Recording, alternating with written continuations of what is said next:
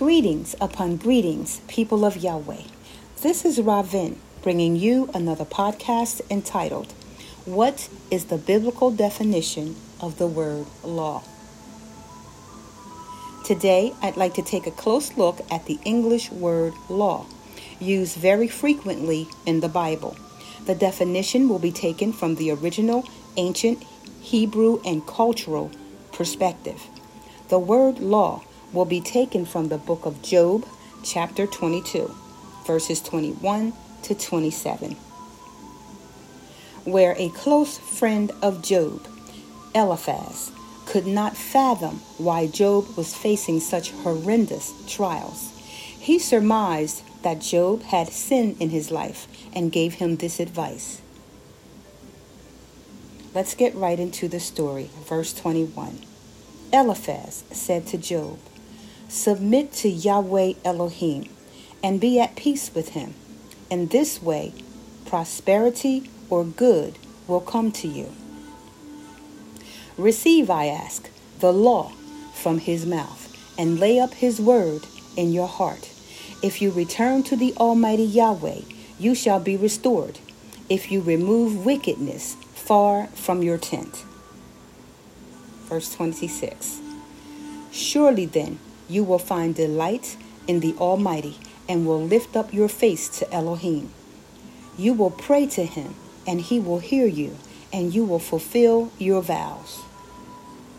I'd like to focus in on verse 22 and glean the function of the word law from the ancient Hebraic perspective. Verse 22. The law from Yahweh's mouth, Strong's number 8451. When translated back to its original ancient Hebrew word, Torah, it simply means teaching. Acquired knowledge or skills that mark the direction that one is to take in life, a straight direction. Knowledge passed from one person to another. With this understanding of the word law, let us again read the verse, verse 22. "Receive, I ask you, the Torah or teaching from Yahweh's mouth." There you have it, O people of Yahweh. It's very imperative for us to get the true biblical meaning of the word law in our arsenal, because to interpret the word Torah as law is about the same as interpreting the word father as disciplinarian. While the father is a disciplinarian, he is also much, much more. And in the same way, Torah is much more than law. Let's go a little deeper into the word Torah. It is derived from the root word yorah, meaning to throw. This can be the throwing of a rock, the shooting of an arrow, or the pointing of the finger to show direction. Another word derived from this root word is the word mure, which can mean archer, one who throws or shoots the arrow, or a teacher, as one who points the way. Oh, praise Yahweh, praise his beautiful name forever. Now get this, the word Torah is literally the teachings of the teacher or parent. And in this case, the parent is Abba Yahweh. Praise his name forever. When a parent is teaching a child a new task and he demonstrates willingness to learn but fails to grasp the teaching completely, the parent doesn't punish the child, but rather encourages him. In contrast to this, law is a set of rules that, if not observed correctly, will result in punishment, and there is no room for teaching. The Torah of Yahweh are his teachings to his children, which are given in love to encourage, strengthen, and direct us. Praise his name forever. Now let's take a look at Matthew chapter 4, verse 4, where our master teacher, Yeshua, is rejecting and rebuking Satan.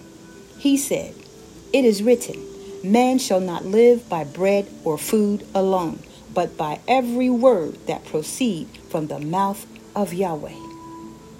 He was quoting from the Torah, Devarim, Deuteronomy chapter 8, verses 2 and 3. Also, our beloved brother Shaul, Paul, in the book of Romans chapter 14, verse 4, wrote, "For whatsoever things were written in times past were written for our learning," referring to the teachings and writings of Torah that were given to Moses by the Almighty Yahweh, that we, through patience and comfort of the scriptures, might have hope. Praise Yahweh's name forever. People of Yahweh, the moral code of Torah, aka the Ten Commandments, has not become antiquated, for the scriptures teaches us in the book of Jeremiah, chapter 31, verses 31 to 33, and in the New Testament book of Hebrews, chapter 8, verse 10, that the moral code of Torah under the new covenant in Messiah Yeshua has been written on the believer's heart. Now, getting back to our story, let's take a look at Job's response to his friends Eliphaz's accusations of having sin in his life. Chapter 23, verses 10 to 12 says, "But he, the Almighty Yahweh, Elohim, knows the way that I take. When he has tried me, I shall come forth as pure gold. My foot has held his steps. His way I have kept, without turning aside. Neither have I gone back from the commandment of his lips. I have treasured the words of his mouth more than my daily bread." Now, the scripture says that Job never did fall away from Abba Yahweh. And in Yahweh's eyes, Job was a righteous man, one who eschewed or turned away from evil, as spoken by Yahweh himself in the beginning of the book. O people of Yahweh, let us always endeavor to walk in the footsteps of Abba Yahweh by holding to his teachings and living by them, just as our Messiah Yeshua has spoken. Let us pray. May Yahweh bless us all with joy, peace, wisdom, and protection. May he make us all to prosper in good health. In Yeshua's name I pray, so be it. Well, people of Yahweh, until next time, shalom.